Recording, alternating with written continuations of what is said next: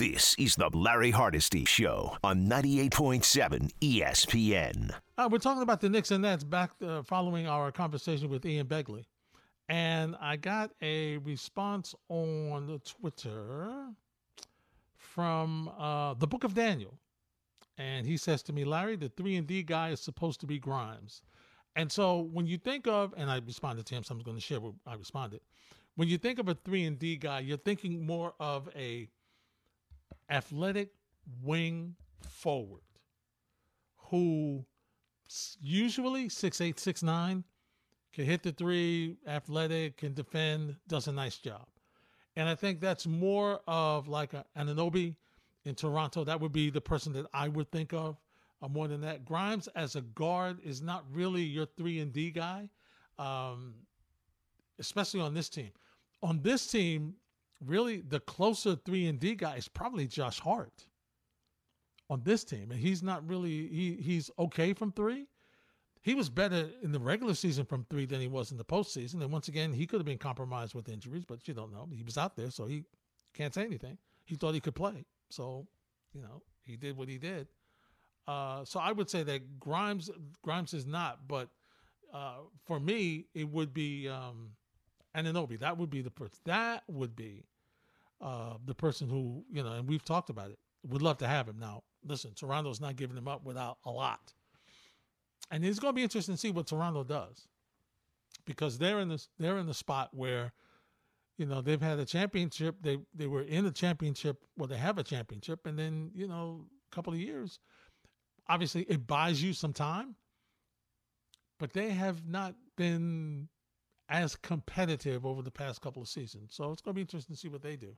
It's it's always fun as you get closer to the draft to see a where who's picking where, and b what are they going to do with these picks and what, what's going to happen with them. So we keep an eye out on that for you. 1 800 919 3776. Uh, Buddha's in the Bronx. Hey, Buddha. Hey, just want to echo the sentiments. Welcome my brother back. These airwaves are not the same without you. But I know that you took the queen, and you know you guys enjoyed yourself. You know, happy anniversary. All the love in the world from the Buddha family. You know that. I appreciate you. Thank you very much. Thank you. All right, three things sticking in my craw. Two light, one very serious. Okay. Uh, first of all, you know, Quinnen Williams. I mean, good God, the Jets are going to play games with his money. You know, oh, really? these are the things and, and I would wonder, you know, I'm in the locker room. I'm looking, you know, I, I wonder how that plays out because him, you know, Mosley, a few of these guys have been here for a long time, We're brought in by this general manager. So now this general manager is going to go all out and give me a 40 year old quarterback, you know, and, and, and do everything, pimp everybody for him. And you're not going to pay Quinnen Williams, so you're going to mess around with his money? Disgusting. Bothers me, rubs me the wrong way. Mm-hmm. Um, the Lakers, the Lakers, come on. I mean, you know, and I don't want to call any names out, you know, but we know who these people are. Sit here and try to tell us how the Lakers have a chance to win a championship. I mean, please. They beat two teams. One guy, you know, threw away the season p- posting guns on, on IG.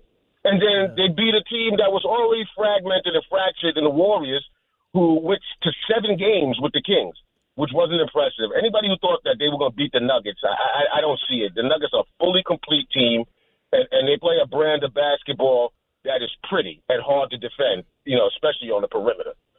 But um, you know me, mm-hmm. and I know you were on the flight last night, and I know you didn't get a chance to see that fight. Lord have mercy. Listen, first of all, wifey went to the to the casino. You know, she hit for some decent money. She's like, "Look, I'm gonna take, I'm gonna take, I'm gonna take my man out, take him out to see the fights. We're gonna go to the bar, see the fights." Nice. So you know, we we go to Dave and Buster's, you know, nice food, nice appetizers, everything. Mm-hmm. Then the fight comes on, and it's a very entertaining fight, very competitive fight up until the ninth round. You know, Haney, he wasn't. You know, young people, you know how they are. They always think that they know something that we don't know. I hear mm-hmm. Sparva telling them.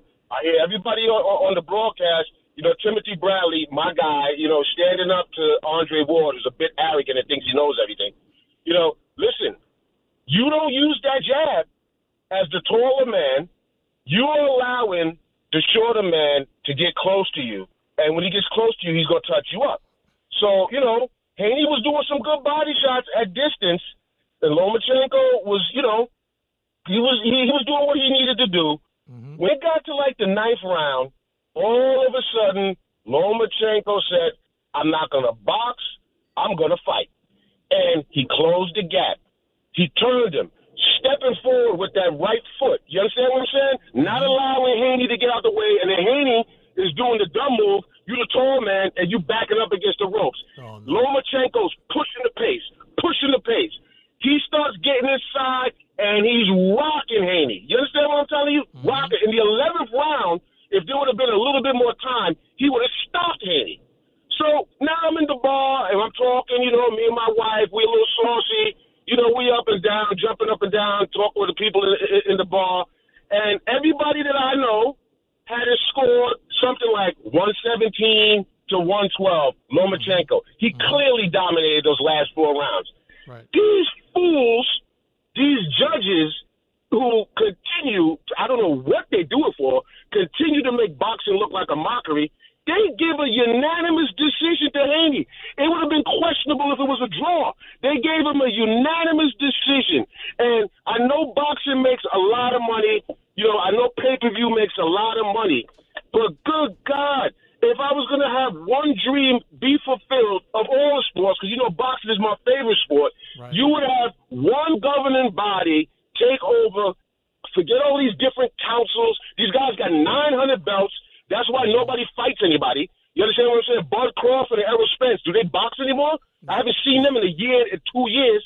I mean, come on, man. It was disgusting. When you get a chance, watch that fight later Score it yourself, and we'll chat back about. I mean, I'm telling you something, man.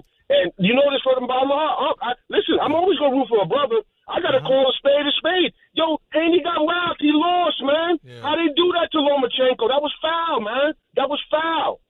Wow.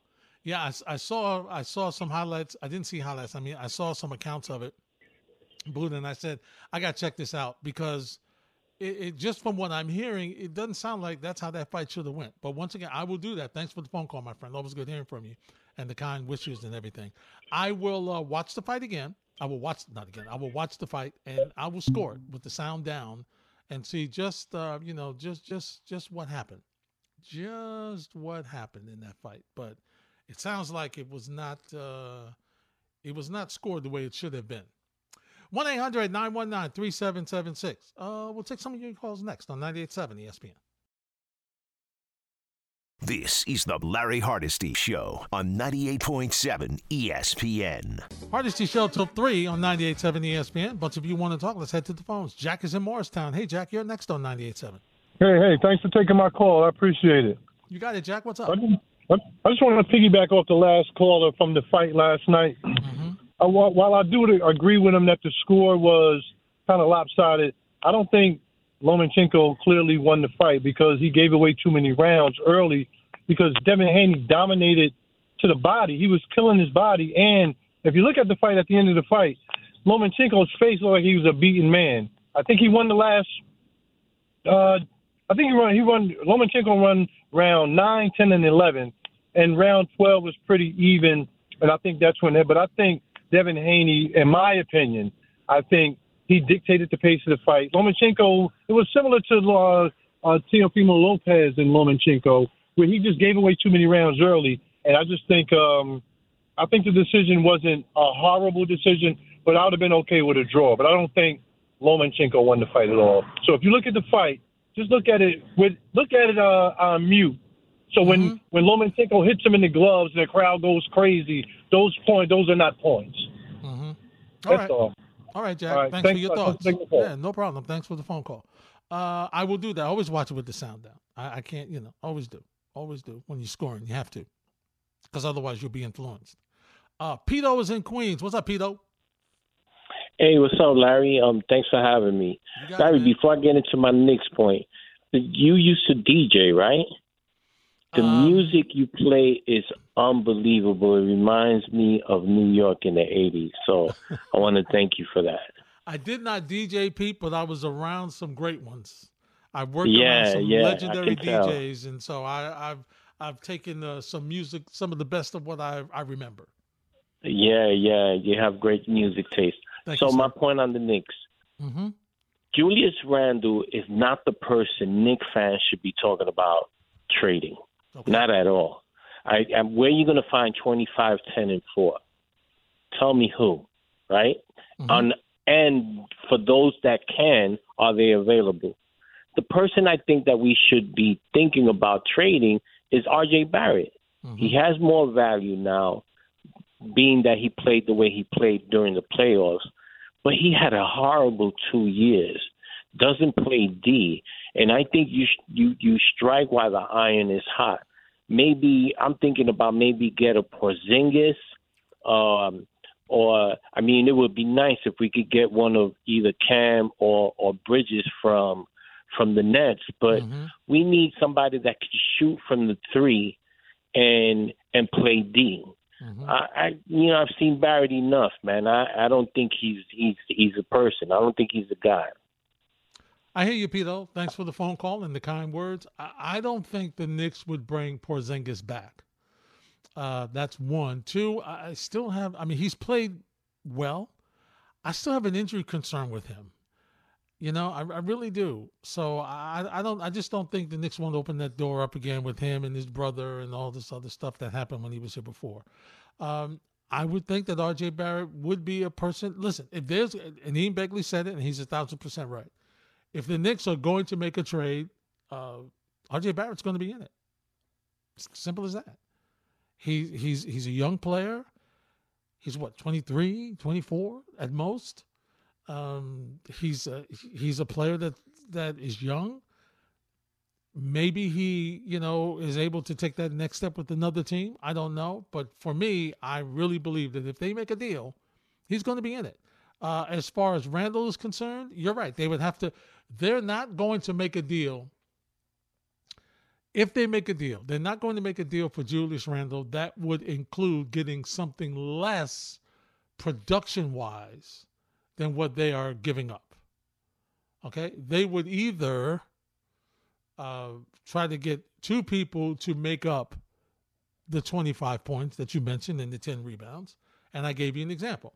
Like Karl-Anthony Towns, he would give you the points, and Taurean Prince would give you some points off the bench, defense, and rebounding. So they would try to do in that example. Not saying that that's the trade, although I've seen it all over the internet for some reason. Uh, but that would be an example of how you would be able to uh, co- to to get the 25 and 10 back, not necessarily with one player. Okay. Carmine's in the Bronx. What's up, Carmine? Hey, what's up, Larry? How you doing? I'm doing great, my friend. Talk to me. All right. So um, I'm over here smoking a cigar, nice. reminiscing about. I know that Miami was in the finals a couple of years back, whatever. But I want to see a new team like Denver be there. Hmm. Why? Because I think they deserve it.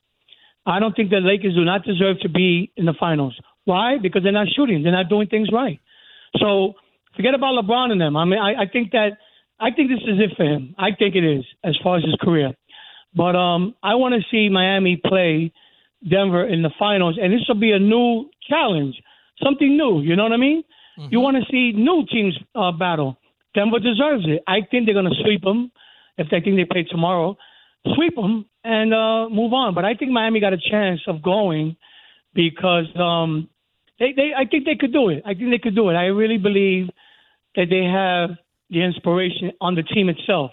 But I'm, that's my prediction. It's going to be them two in the finals, and hopefully, um, let's see. I think I think it's going to go seven games. I think Miami's there's going to be some there's going to be some tight tight rope around there, but we'll see. Mm-hmm. But that's my prediction. Uh, Denver, Miami in the finals. All right, Carmine. Thanks for the phone call. For Denver, it will be uh, an opportunity for the nation to see how strong and th- how good this team has been over the past couple of years. And uh, Murray has been phenomenal in this postseason. He's been phenomenal, and he he is what he is really what's been missing from this team to take that next step. And listen, he's not a new player. Okay, he's been really good for a couple of seasons. But now, where they are, they have that opportunity to get to the finals and they're one win away. Uh, I didn't think the Lakers would beat Denver, but I'm disappointed how they're playing against Denver. All right, because the Lakers are better than how they're playing. They're just not playing well.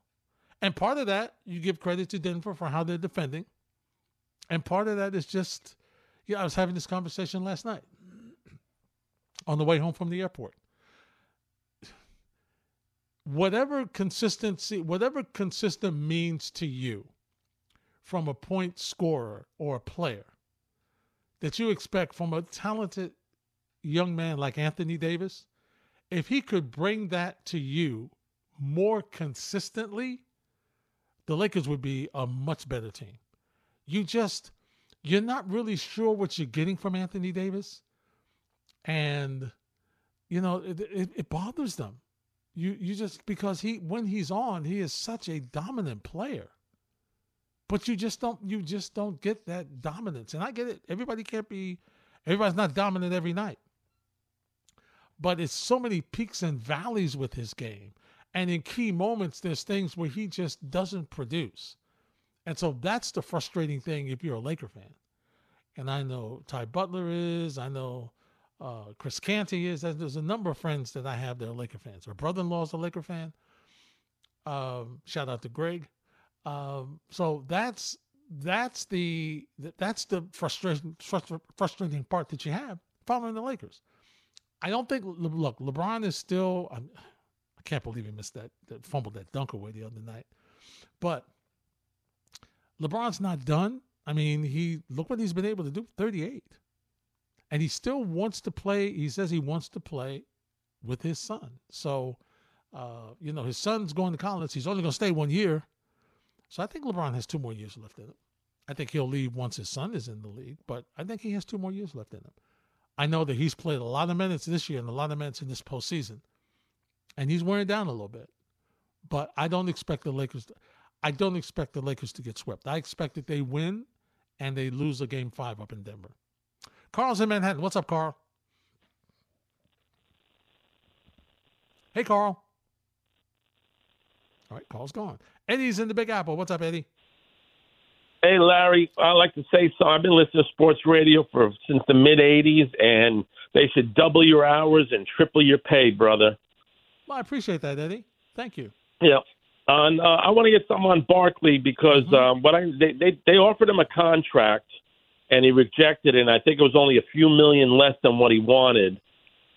Uh, do you think he will be playing this year, or will he hold out and not go show up for mini camps and stuff like that? And why can't these guys? If I understand why they're holding out because they don't want to get injured in the last year of their contract, mm. Is there a way to get like say he wanted 15 million a year for 3 years and they're going to give him 10 for this year? Isn't there a way he can go on the field and and either the Giants or him can pay for an insurance contract that if he gets hurt, he gets his full 45 million that he wanted in the beginning? I know it's going to be expensive, but a lot of these guys hold out, hold out, hold out, and show up at the last minute.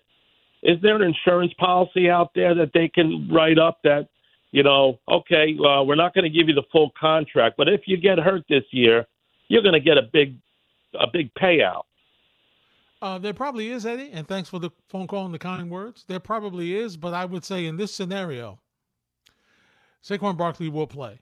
Saquon Barkley will take the one year uh, franchise tag. He doesn't have a lot of leverage because the running back position continues to be devalued in the league. Um, in hindsight, yeah, he should have took the 15. He didn't. He rolled the dice. He lost. He'll take the 10 million this year, and he'll do what he did last year. He'll go out, he'll ball out, and he'll come back and he'll try to get the same money next season from either the Giants or somebody else. I I don't see him as a guy that's going to hold out for the year. I really don't. I do not see that.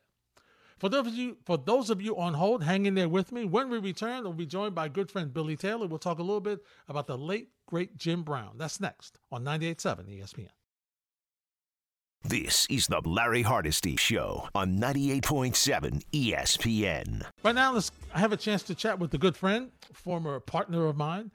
He played in the National Football League, had an outstanding career with the New York Football Giants and the Oakland Raiders. He's a broadcaster, he's an entrepreneur, and I could not think of anybody better to kind of capsulize and put into perspective what the late great Jim Brown was able to do on the football field. So for that, we turn our attention to Jim Brown and we welcome in my good friend Billy Taylor. Hey, Billy, how are you? Hey, Larry, I'm good. How about yourself? I'm doing great, thank you, sir. Billy, when you heard that Jim Brown passed away, what's the first thing that went through your mind? That um, when I was a kid, they said he was the greatest running back that that ever lived. But the thing about it is that my mother's brother had a barber shop in Cleveland, Ohio. And so when I went in there, he had pictures of Jim Brown on the wall, and he would tell me about how great he was. And then when I went to high school, I started watching tape of him. And what I noticed was how quick his feet were. Because if you watch any tape of him, he very rarely got knocked off his feet. And he was the, uh, I think he led the NFL in rushing nine years in a row. And I was wondering why, what happened. So when I did my research, uh, I found out he was in the movie The Dirty Dozen, mm-hmm. and uh, the movie went over over the, and so they were still in training camp, and the owner of the Browns went and told him something like, um, if you if you don't come to training camp, then don't come at all if you don't come on time. So that's when he quit the NFL and went back to um, to acting. I mean, he wasn't a great actor, but uh, you know everybody knew who he was, and he was probably at that time the highest paid uh, athlete, and uh, he was making over a hundred thousand back in the 50s and 60s, and that was a lot of money then. But what I really was blown away was how great he was in lacrosse because you know lacrosse is almost like playing running back anyway, and he had quick feet, had everything about him, and I think that helped his football game because uh, when he played the game, he just had nimbleness that you wouldn't think somebody that big would have. Another thing, Larry, since I'm on a roll, is that um, the run, the linebacker named Sam Huff Mm-hmm. You know, people talk about how great he was, but every time I saw him, and he was in the films I was watching with Jim Brown, he would always hit Jim Brown late, and then mm. he'd jump over the pile like he did something, did something big, and and I just couldn't believe that, that those days they didn't call the penalty when you hit somebody late. So hmm, hmm, uh, I, hmm, I know Jim Brown and him didn't get along at all. Well, I'll say this, Billy. It was a different time. it was a different time. you were able to do some things then that you can't do today. But so, which takes me to my next point is understanding where running backs from hit from Jim Brown's era, your era, and the running backs today.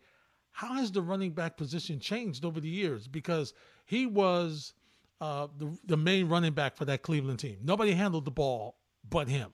And now you're starting to see today that running back by committee type thing. And in your era, it was kind of a little bit of both, right? Well, I'd always thought running back was the best athlete on the team, and and Jim Brown for years and years, and then you went with Earl Campbell and mm. a lot of great running backs who are doing really well, and I think that Jim Brown set the tone because I remember Barry Sanders' dad said to him something like uh, he didn't want him to break Jim Brown's record. I couldn't understand, but he thought that Jim Brown was the great and didn't want his record touched and that's why Walter Payton was one of the great ones. And you know, Emmitt Smith's in there, but I never thought Emmitt Smith was great. And Earl Campbell was in there because he was tough. And and I think one thing that I did, Larry, was um, I caught a screen pass. I remember the first game against Philadelphia, and uh, I was on the sideline and uh, I ran about 20 yards, and then I was acting like I was going out of bounds, but I used my quick feet, went back in toward the middle, and gained another 20 yards. And I got that from watching Jim Brown because he never ran out of bounds. He took on anybody he you know that wanted to, and he got up so slow. You'd always mm. think something was wrong with him, but the reason he did that is because he was just he, as he said when I asked him in person, he said he was reserving his energy for the next play. But there's no question that before, um, you know, Earl Campbell and and probably Eric Dickerson, uh, Jim, Jim Brown, unquestionably was the greatest that had lived at that time. I think a lot of people have overtaken what he's done. Even uh, the guy in in, uh, in Tennessee, uh, he he reminds me of Jim Brown because of how big and tough he is. Because, Derrick Henry, you know, and and it really, yes, Derrick Henry, and it shows me that uh, really uh, that the value of the running back is really uh, uh, ridiculous because you think of all what they do for a team. A running back has to you know, run out a pass. He's got to pick up the safety. He's got to sometimes pick up the linebacker, uh, help out on the offensive line, and go out on the pass pattern as well as run the ball. I don't think any other position does that. So it kind of makes me mad when they devalue him because even Saquon Barkley of the Giants is not getting the money he deserves because people think that they get hurt and they can get anybody in the third and fourth round. But I totally disagree with that. Billy Taylor, former NFL running back, former New York Giant, is my guest. You're listening to the Larry Hardesty Show here on 98.7 ESPN.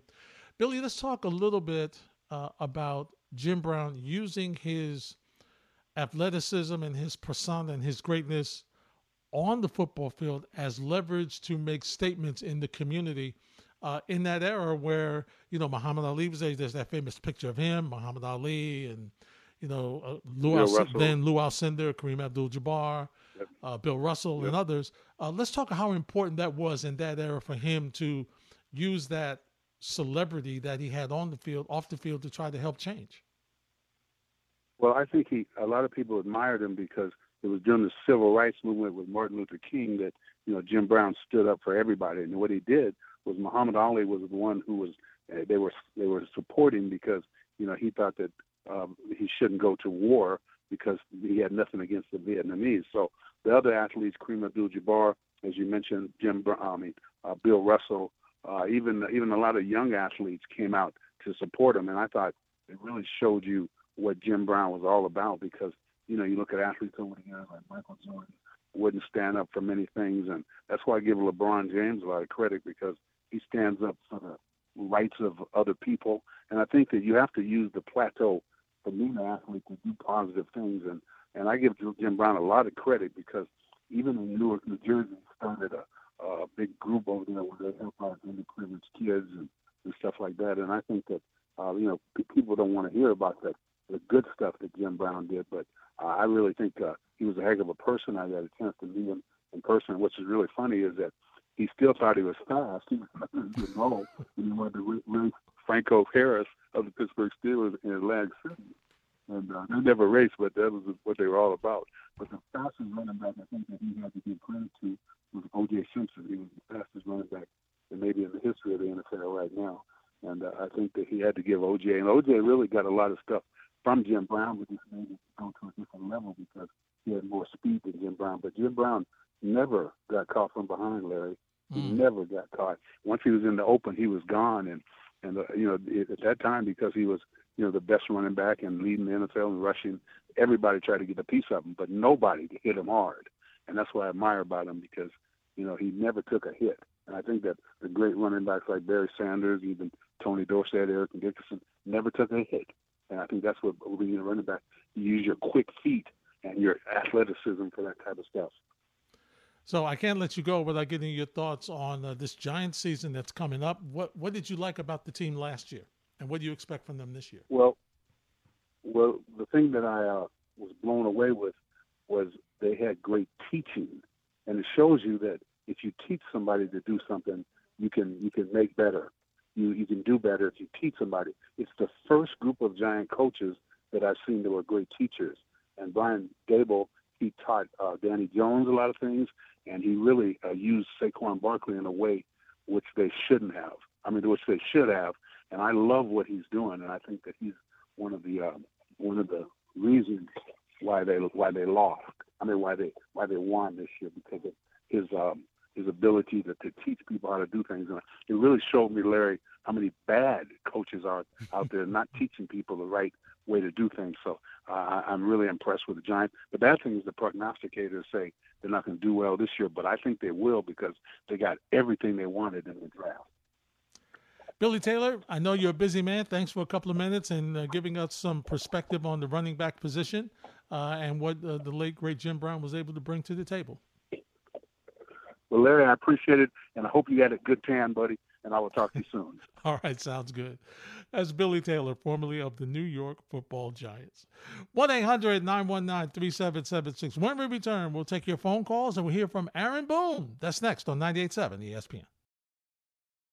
This is the Larry Hardesty Show on 98.7 ESPN. Clearly, it was a fair ball, and we knew that. And then when they said he scored, you know, I took exception to that and at least wanted to know the explanation for it and didn't really get that, basically just saying, you can't argue this. I said, I want the explanation. And then he was sent packing for the day. That's Yankee manager Aaron Boone after the Yankees win over Cincinnati by the score of 4 1. Before we get to the calls, let's hear some more from uh, Aaron Boone. The Yankees two run home run from Harrison Bader that got them started, and Boone talks about setting the tone early. These guys came out here ready to go. You know, they set the tone last night after the game of making sure everyone was ready to go. The energy was up this morning from Jump Street, and I thought they went out and played really well. All right. And of course, listen, Yankees are playing well now. They struggled early, but they are starting to get some things rolling. They're 29 and 20. And this is Aaron Boone saying he's really excited on how the team is competing right now. I'm excited about how well this team is competing. Their level of, again, walk in with edge, prepare, and compete. And they're doing that at a high level right now. They are. Uh, Clay Holmes could make life a little easier for his manager and his fans by getting a one, two, three inning every now and then. But for the most part, he's getting the job done. Guy done today. Yankees continue to win and they move on. Got a bunch of calls to get to. Let's try to get to as many as we can before we say good afternoon to you. Let's go back to the phones and talk to Roy in Harlem. Roy, you're next on 98.7. Hey, how you doing, man? I'm doing the, good, Roy. The What's name up? is actually is actually Floyd, but right, what. I want to say, I want to talk about the Knicks. Mm-hmm. Uh, Thanks for having me. I want to talk about the Knicks. I think they should give up Julius Randle, Robinson, and Barrett for Antetokounmpo. I don't know what extra they should throw in with that, but let's start with those three. Roy, that listen, I, I'm with you, Roy. Thanks for the phone call. I would love to get that up, but I just don't think that's going to get the job done, my friend. I, why would why Milwaukee's not getting rid of uh, Giannis? Okay, now I know that people are reacting to this whole thing about he might not sign. He's upset with what's going on in Milwaukee. Blah blah. The, the, Milwaukee, Milwaukee is not just letting him walk out the door they're going to do everything they can to keep him. He is arguably one of the top five players in the league right now. Just is. His dominance and everything. So, no. I, hear what you're saying, Troy, but no, that's not going to happen. Uh, Al's in Brooklyn. What's up, Al? Al? All right, we'll move on. Steve is in Manhattan. Hey, Steve, you're next on 98.7. I'm Steve. Hello. Hey, Steve. Hello. Yes, um, I think the Knicks should get rid of Mitchell Robinson. He's not an effective full time center. He's not. We had him for three, four years. We need to get a starting center that can play 35 minutes. Pull down double figure rebounds, shoot a little bit from further out. You got to have more better center. Hartenstein's good off the bench. Mitchell Robinson gets into foul trouble and he can't handle star centers. Well, I'll say this, Steve, and thanks for the phone call. Tom Thibodeau loves Jul- uh, loves he loves Julius Randle too, but he loves Mitchell Robinson. He loves him because they don't really require scoring from him. He's in the starting lineup for his defense and shot blocking abilities.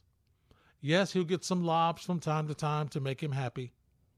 But for the most part, with a starting lineup that features RJ Barrett, who scores, Quentin Grimes, who scores, Jalen Brunson, who scores, and Julius Randle, who scores, eh, they don't need Mitchell Robinson to score. Uh, does he have issues staying healthy? Yes, he does. Does he have issues against centers who are better than he does? Sometimes he does because he's in foul trouble. But for the most part, uh, the Knicks are very happy with the way Mitchell Robinson plays for them. Gary Sanchez with his first hit as a Met. Start of something big. Start of something big. We're hoping. Considering he hasn't been in a while, that's, that's good for him. All right, we'll see what happens. Uh, no score, Mets Guardians, by the way. Uh, Willie's in Jersey. What's up, Willie? Hey, how you doing, Larry? Um, thank good, you for taking my call. You got Um, I was calling. Um, if this was football, the first thing that people would be saying is we need an offensive coordinator. Before we start talking about trading uh, ball players, we need to look at the offensive coordinator. I think if we had, had put a little more creativity into the um, ISO offense, we'll be a little bit better. How do you think about that? Starting off with trying to find an offensive coordinator. Thank you for Well, taking my call. You got it, Willie. Well, other than the offensive coordinator, what would help the offensive coordinator would be some shot makers. You know, when you got shot makers, it's easy to to have. Uh, well, why would you? Why would you send Sanchez? I'm sorry. It would be just because Vogelbach made it doesn't mean that Sanchez is going to make it. Mets up one nothing. Could have run the throwing Sanchez throwing that at home. Uh, you need shot makers, my friend, and, and that would make everybody's job easier. You wouldn't need an offensive coordinator if you had some shot makers on this team. So that's the big issue. They have to make some adjustments to get some shot makers here, uh, so that they'll be able to, you know, when you pass the ball, when you're double teamed and Brunson passes the ball, you need somebody that's going to make the three. When Randle's double teamed and he passes the ball, you need somebody that's going to hit that shot. And they don't do it consistently, and they do it even less when they're really defended. I mean, you look at the shooting percentage for the Knicks in the series against Miami. It was brutal for most for most part. Brutal. And then the other thing that really bothered you was they seemed like on some occasions they stopped playing. You know, Ian Begley, who was a guest earlier, mentioned the fact that Julius Randle, on occasion, you see him, he's supposed to rotate, didn't rotate, didn't move defensively. You're not really sure what he was supposed to do on defense. And he wasn't alone in doing that. There were some times where guys were just standing still, didn't know what was happening. And so that's what's really, other than, yeah, we know we need shot makers and yeah, we know we need to improve some talent and no, we're not ready for the conference finals or an NBA finals yet. We still need some more pieces. Those things were even more concerning with the fact of how they did not really perform well on the easier things. This team's identity is not their offense. This team's identity is their defense. And far too often, in that Miami series, you didn't see them live up to their identity whatsoever. They made it real easy for the Heat. Wide open threes, uh, running around trying to deal with uh, helping by double teaming uh, Jimmy Butler. Now this one's open. They're running across court. They're trying to run and run and run, and that's where your ball movement helps. You know, so uh, that was the uh, you know that was the issue. That was part of the issue. So yeah, I mean yeah, I hear what you're saying about the offensive coordinator, but my friend, they need they need some shot guys. Okay, they need more guys like Grimes who didn't shoot well in the postseason, like Quickley, who didn't shoot well in the postseason. They need more consistent scores. and so that's where they'll have to make a. Uh, that's where they'll have to make some some adjustments to make sure that they can get to that next level where they have to go. And listen, it's not easy.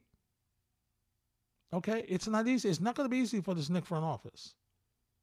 Because really, their job when they came in was to make this team relevant and to build towards being consistently good and having a chance to make the playoffs. And under this regime, in two of the three years, that's what they've done. And this year, they went further than they did in their first year. So they're on track of doing the right thing. It's just a matter of now, what do you do to take that next step to make this team that much better? Jackson, LA, what's up, Jack? How's it going? Thanks for uh, taking my call. I'll be quick. I've got one point on Julius Randle, and then I want to respond to the Mitchell Robinson comment from uh, the previous caller. Mm-hmm. Uh, I think the Knicks are in a tough spot with Randle because, yes, he's underperformed in the last two postseasons, but 77 games of 25, 10, and 5, you know, doesn't necessarily grow on trees. So I'm really conflicted with what, you know, I want us to do with him. And then in terms of Mitchell Robinson, I don't think we need to get rid of him. But if he could just become a, a little bit of a better passer and better at setting screens on the ball, kind of the way Adebayo uh, opens mm. up things for teammates with his screen, so he's not, for lack of a better term, completely useless on offense. I think that you know you can win with a guy like that. Well, I agree with you, Jack. And and once again, he, he's there because of his defense. They're not really expecting scoring from him. He's toyed with the idea of shooting threes, and he wants to be more involved offensively. But I mean, let's face it, Jack. You've watched him. For him to be more involved offensively, he needs a lot of work with handling the basketball. He doesn't handle the basketball he does. great. No, absolutely. I think that's the most frustrating part watching it is when he catches it and he's not in a spot where he can dunk. Like as a fan, you're kind of just like you know, hopefully he gets rid of it safely. you know, um, so I, I, I'm conflicted on both of them. I, I think uh, Mitchell with some work, I, I'm still bullish on him. Mm-hmm. Uh, and Randle, I, you know, I don't envy Leon Rose's decision he's got to make with Randle um, because that's losing a lot. And, and you know, the regular season doesn't matter, but it but it also does. So, uh, especially for where the Knicks are gone, we want to keep building on winning seasons. Yep. Um, but I won't take up more of your time. Thanks so much for taking my call. All right, Jack. Thanks for thanks for uh, thanks for calling. And here's the thing: when you talk about what teams do and players do, everybody doesn't have to score for you. Some players have roles that are invaluable where they may score five points and three rebounds, but they go out and they do, you know, a yeoman's job in trying to keep things moving. And so that's what you expect. And for Mitchell Robinson, if he wants to be more involved in the offense or the Knicks would like for him to be more involved in the offense, then like the hundreds of other NBA players who are watching the games right now, that he needs to go and do some work with handling the basketball. Mitchell Robinson needs work handling the basketball and shooting free throws because based on what we saw against Miami, he's going to be fouled a lot. In big moments, they're going to foul him.